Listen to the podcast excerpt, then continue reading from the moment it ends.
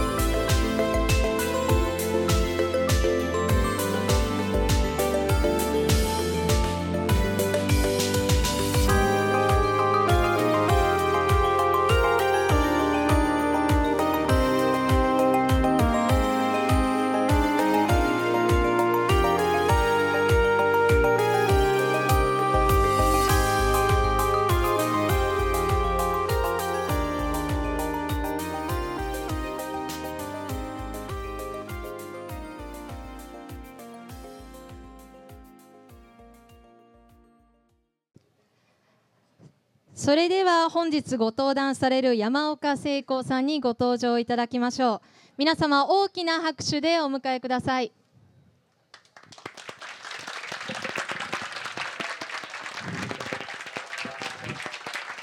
皆さんこんにちは。今日は集まりいただきましてありがとうございます。先ほど皆さんに見ていただきました作品ですが、これらはすべて iPhone 上に指で描いたアートなんですね。iPhone アートと呼んでるんですけども、今日はこの iPhone アートを始めたきっかけやどうやって描いているのかを実演を交えながら解説していきたいと思います。どうぞ短い時間ではありますがよろしくお願いいたします。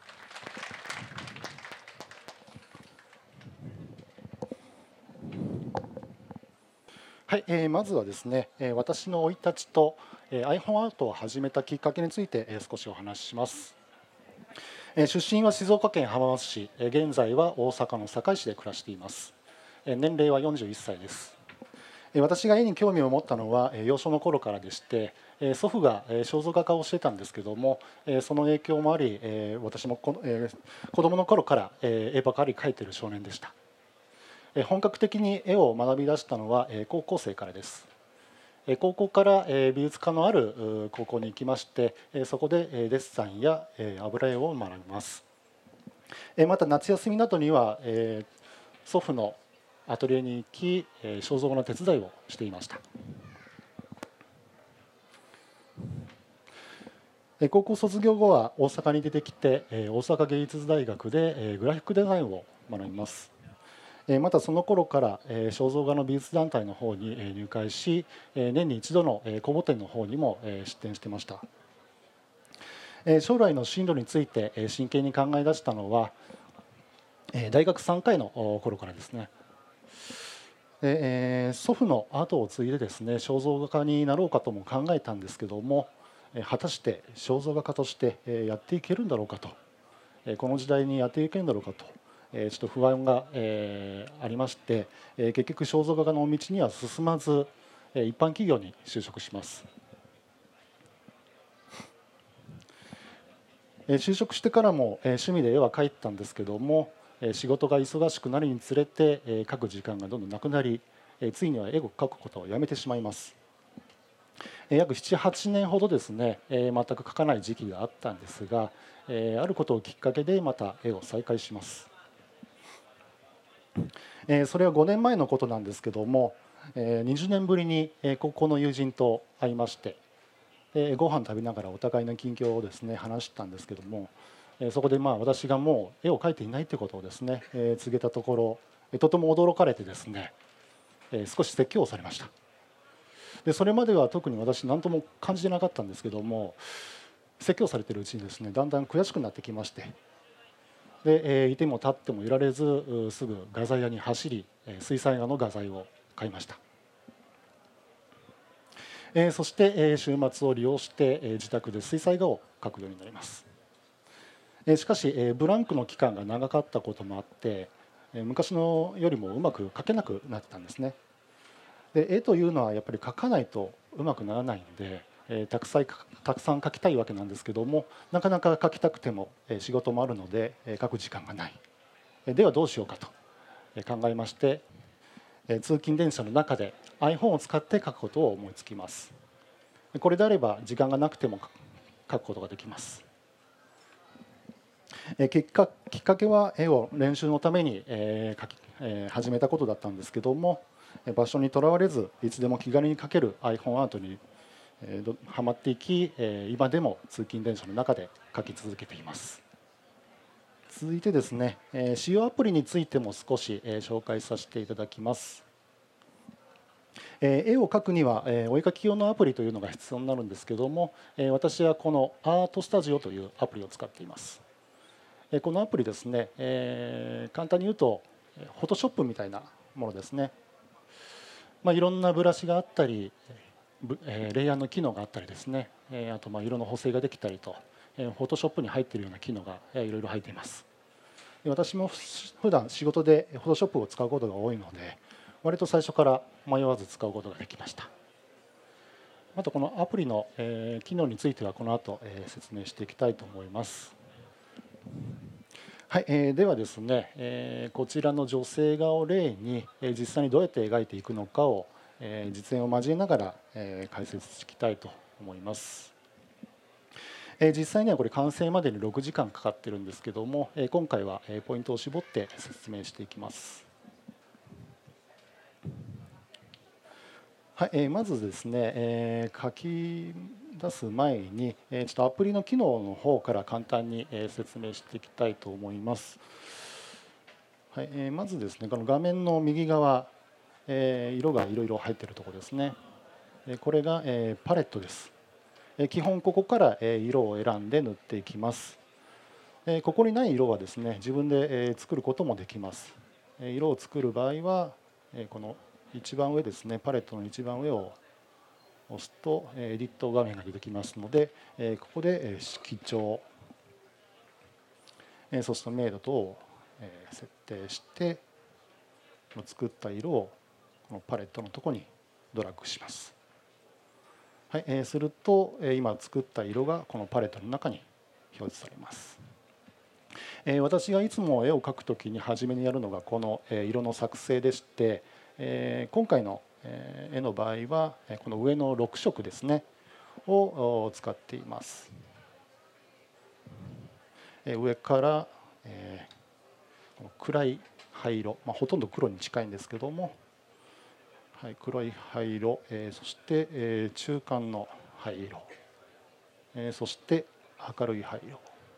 えー、このさんしょくを使って、えー、まずは下絵を描いていきます。はい、えー、次が赤、黄色で青、えー、この三原色で、えー、色を塗っていきます。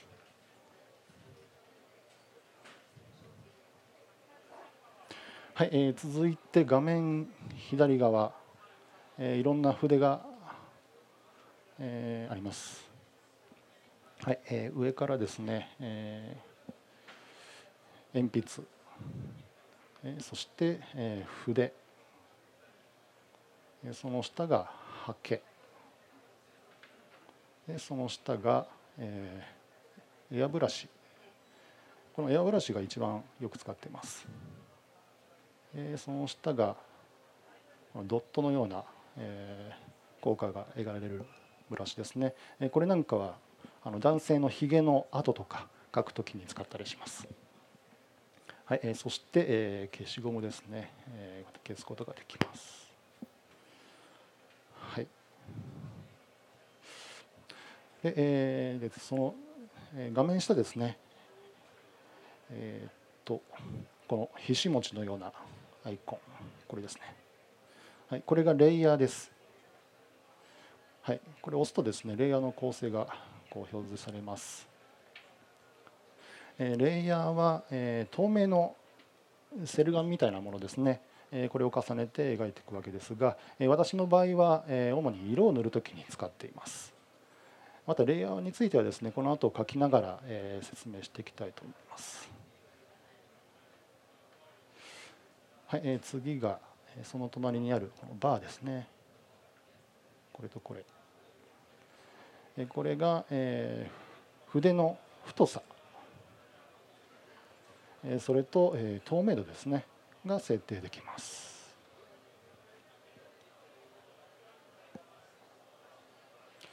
はい、次がその右端ですね。巻き戻しのようなマークのもの。これが取り消しボタンですね。これを押すとですね、いっこまえの状態に戻ります。これを押せばどんどん消えてきます。なのでこれ失敗してもですね、ここを押せば失敗前の状態に戻すことができます。はい、それとですね、今これ画面に縦と横の線が入っているのが見えるかと思うんですけども、これがグリッドです。これはですね、下書きを書くときに表示しておくと便利なんですけども、写真にもですね、同じように縦と横の線を同じ位置に入れてるんですけども、これを入れておくことでこの線が目安になるので簡単に模写することができるんですね。はい、ではいよいよ書いていきたいと思います。まずは下書きです。下書きはですね、鉛筆のブラシを使って、色はこの一番暗い灰色を使います。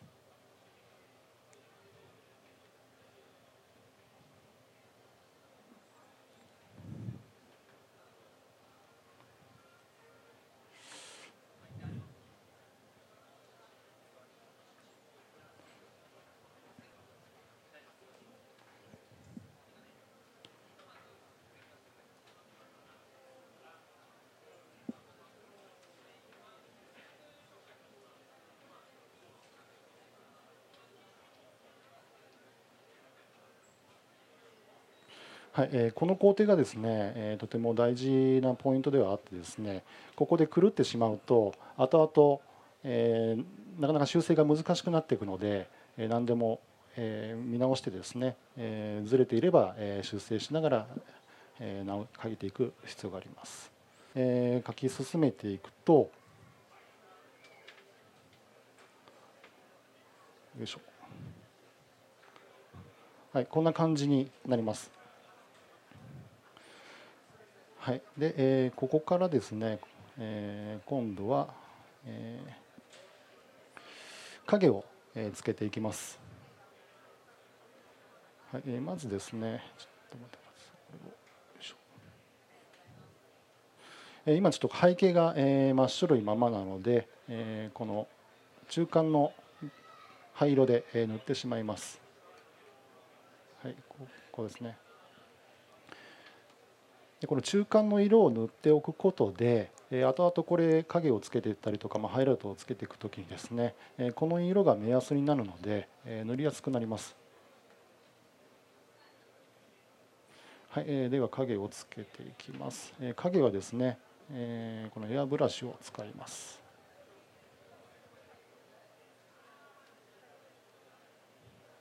で、一番暗い灰色を使います。よいしょ。これ透明度はもう限りなくいちとかにとか薄い色で描いていきます。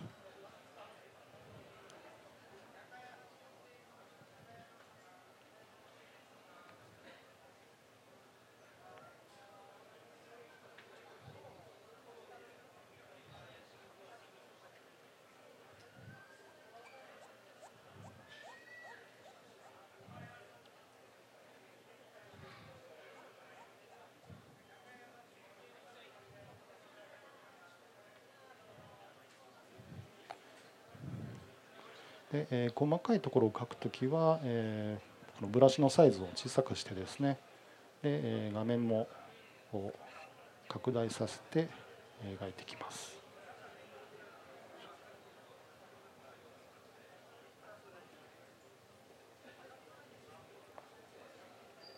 はい、これを描き進めていくと、はい、こうなります。はい、でここからはですね、今度は、えー、ちょっと塗りすぎたところをですね、この中間の灰色で、えー、補正していきます、はい。ちょっとグリッドが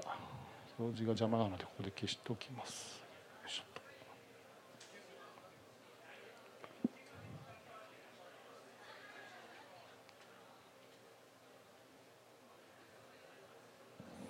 結構こう部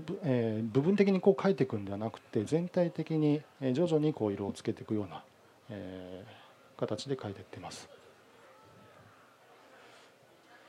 で、髪の毛もう少しちょっと描いてみようと思うんですけれども、髪の毛はこの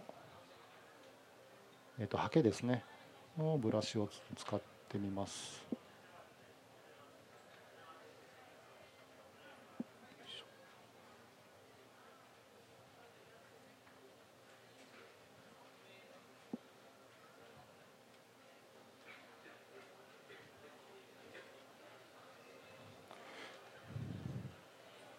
これ一本一本髪の毛描いたら大変なんですけども、このハケを使うと割とすぐに描くことができます。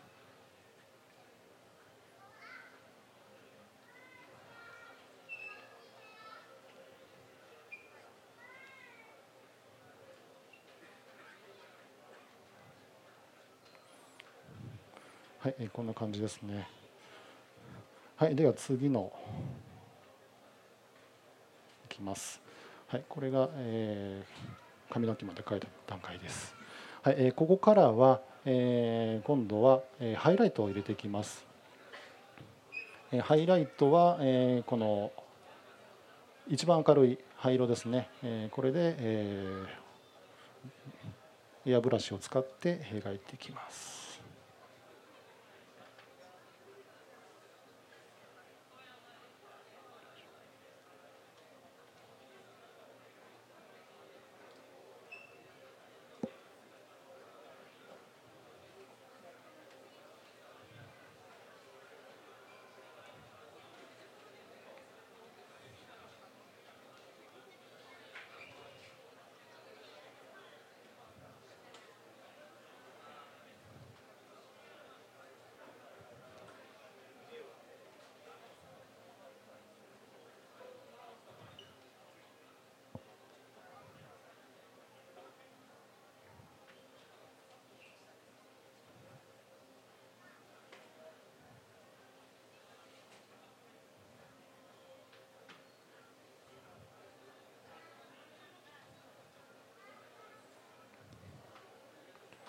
で今これ色をつけずにですね、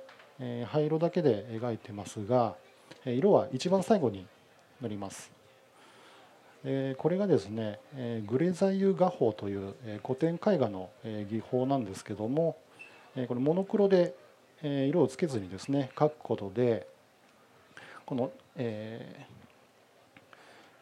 ー、色にとらわれずに、えその明暗だけをつけることに集中することができるんですね。でまたあの早くきれいに仕上げることができるというメリットもあります。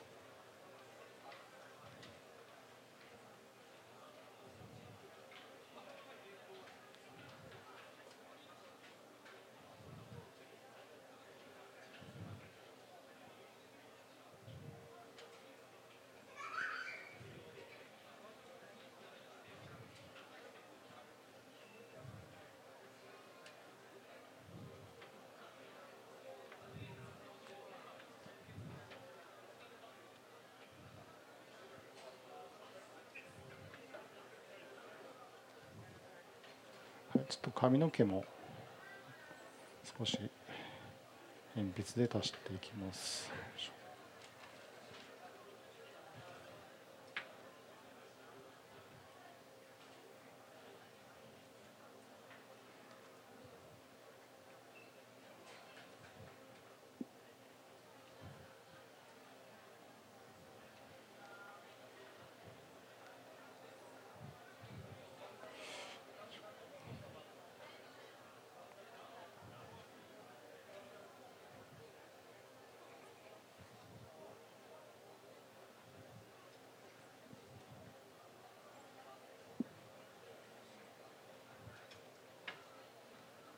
でこれを書き進めていくと、はい、こうなります。これで下書きの方が完成となります。だいたいここまででごじかんぐらいですね、かかってます。でここからがようやく色塗りとなります。色はですね、レイ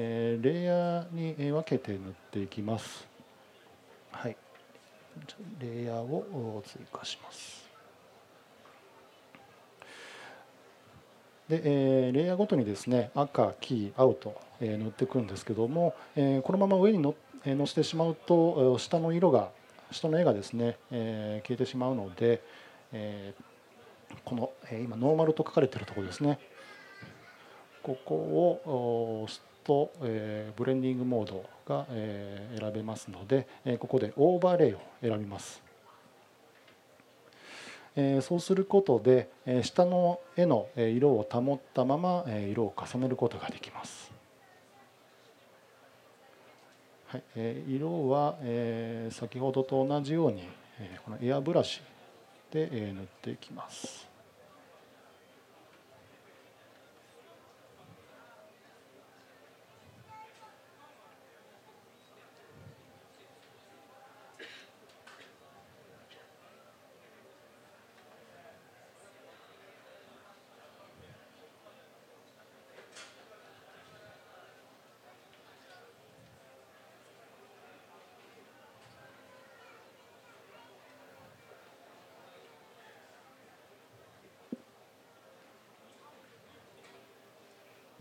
はい、こんな感じですね。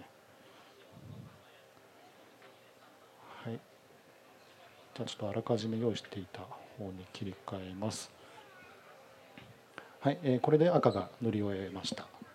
で、えー、次は、えー、黄色を同じような、えー、色で塗っていくんですけども、えー、もう、えー、ここからはですね、あらかじめ用意しておいたものを、えー、お見せしたいと思います。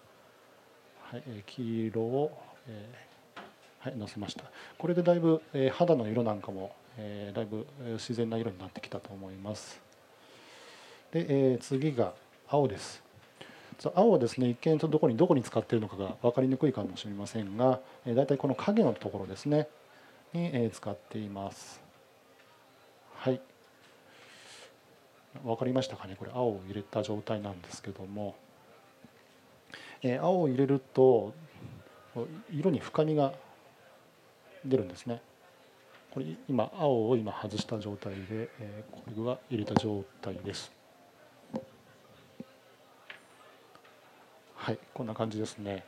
で、えー、ただですね、ここで、えー、少しちょっと色味がですね、えー、いつもだったらこれで完成にしてしまうんですけども、ちょっと色味が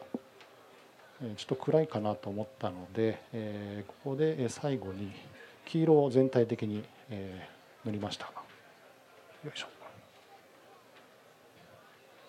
はい、こんな感じです。はい、えー、これで完成となります。はい、これでだいたいろくじかんぐらいですね。えー、で、で完成となります。はい、えー、ではですね、えー、次は、えー、今日はリンゴを持ってきましたので、えー、これを、えー、iPad で、えー、書いてみようと思います。えー、どうしてもその人物画ですとじ、えー、時間がかかってしまうんですけども、リンゴであれば、えー、比較的、えー、短時間に書けますので、えー、もし皆さんの中でですね、アートスタジオをお持ちの方がいましたらですね、一緒に書いてみてください。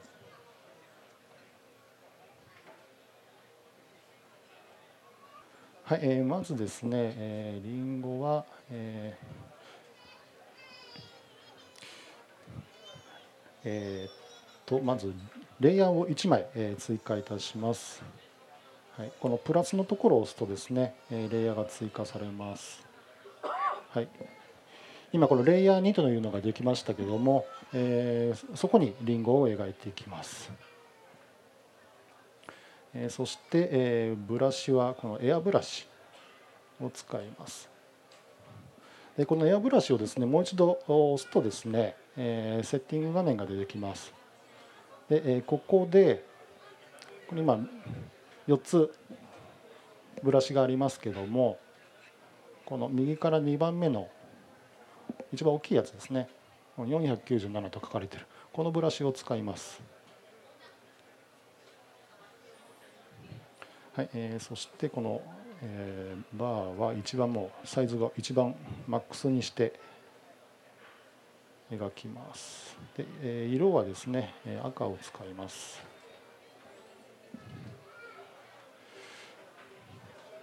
で、よいしょ。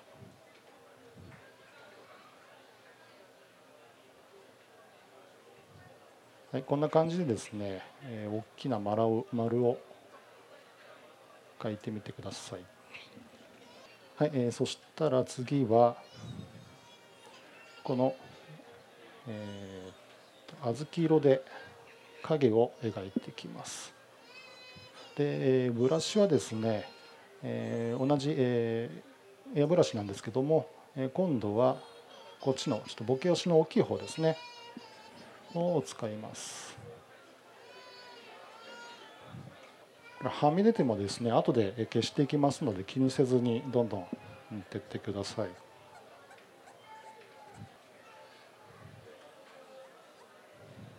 い。そしてこのくぼみのところはですね結構暗いのでここは少しブラシサイズを小さくして塗っていきます。そうしましたら次はこのリンゴのですねこれ縦にいっぱいこう線が入ってますのでそれをこの刷毛のブラシを使って少し描いていきます。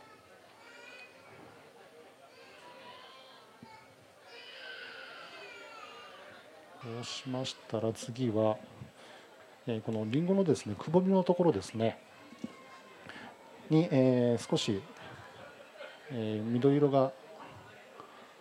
ありますのでそれを少し塗っていきます。はい、ブラシはそうですねこのエアブラシを使います。はい、またエアブラシで、えー、この薄い緑色ですねでこのくぼみのところを少し塗ります。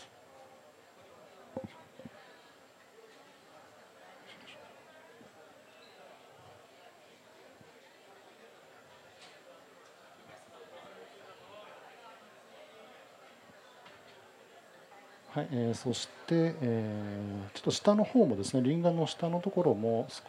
若干緑がかっているところがあるのでそれも少し塗っておきます。うっすらですね、はい、こんな感じで、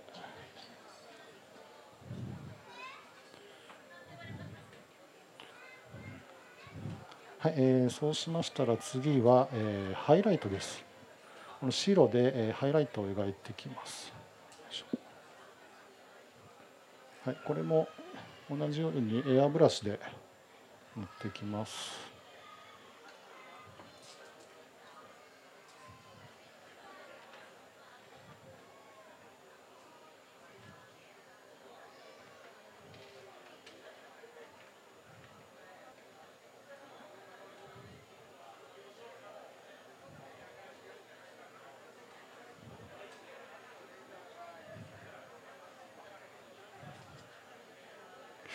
結構ですね、この上だけじゃなくて、えー、この照明がですねいろんなとこから当たってますので、えー、全体的にですねちょっと白いところを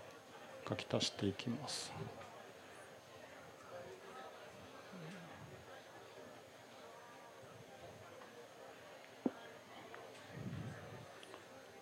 結構下からも光が反射して白くなっているところもあるので、そこも塗ります。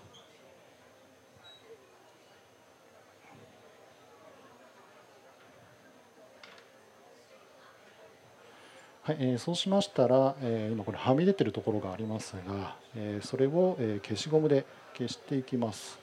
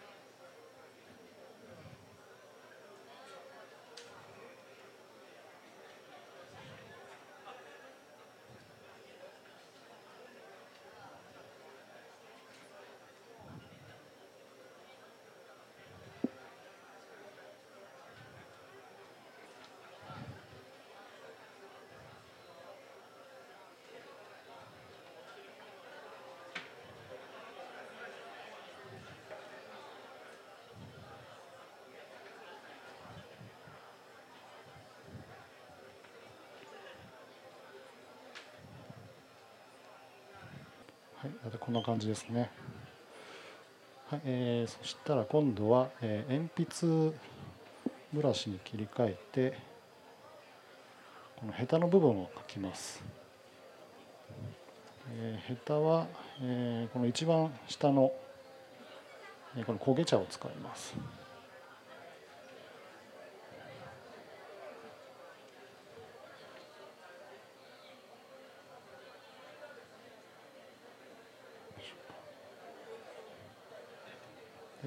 その上の色で少し色を足していきます。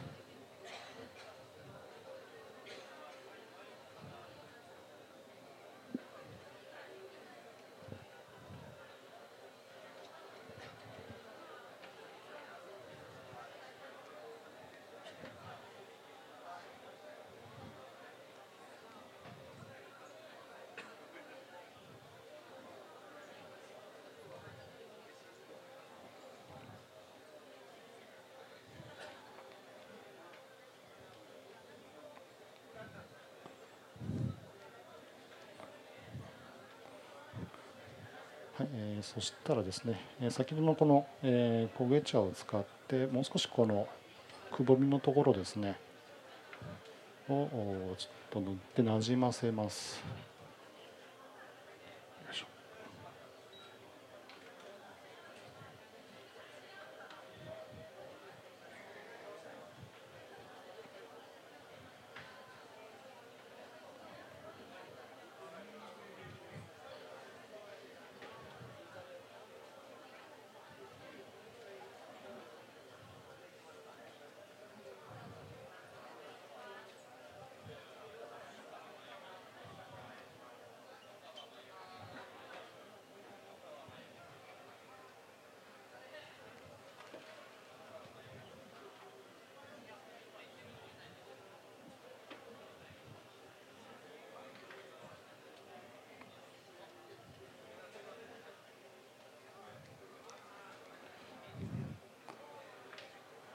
はい、えー、そしたら最後にですね、この、えー、レイヤーの白い方ですね、レイヤーいちの方を選択して、ここに影を描いていきます。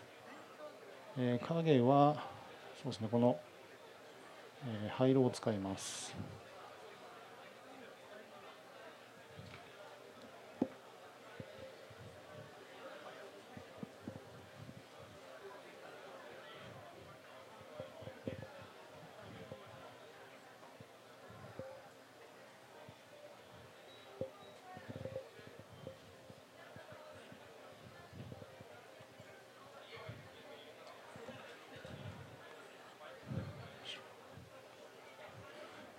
でこの地面との接し面が一番影が暗くなるところなので、ここはもう少し濃くしましょ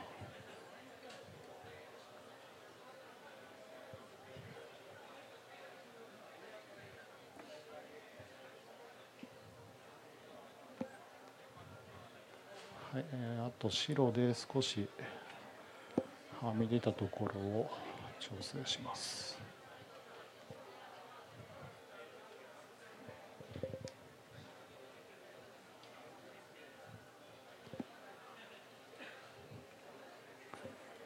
だいたいこんな感じですね。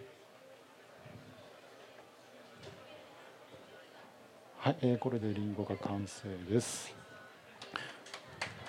あ、ありがとうございます。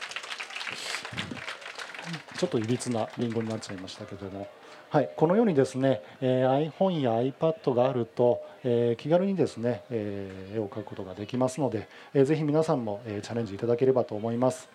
えー、今日はありがとうございました。